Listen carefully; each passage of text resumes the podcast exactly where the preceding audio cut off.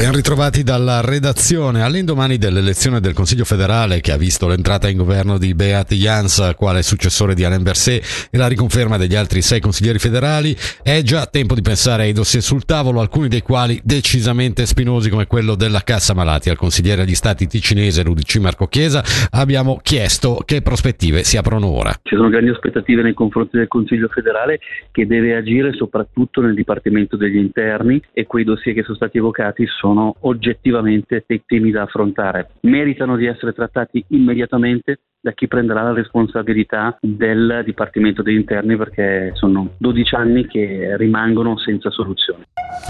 Swisscom ha reso noto che la sua rete di telefonia mobile è perturbata. Stamani i disagi riguardano anche la messaggistica e l'internet mobile e interessano tutto il paese, stando dall'Air Swiss.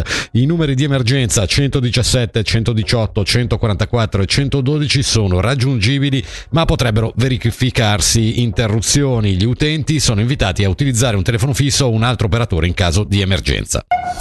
Sciopero dei ferrovieri in Lombardia, il personale incrocia da stamattina le braccia fino alle 17. Le FFS hanno fatto sapere che i collegamenti Tilo Re 80, S10 e S40 non circoleranno in territorio italiano. Saranno inoltre parzialmente coinvolti anche i collegamenti Tilo S30 tra Luino e Gallarate. Su territorio ticinese invece non ci saranno disservizi. In caso di necessità i treni da e per Malpensa verranno sostituiti con bus tra Stabio e l'aeroporto senza fermate intermedie medie. A meteo in prevalenza soleggiato a basse quote temperatura massima fino ai 14 gradi.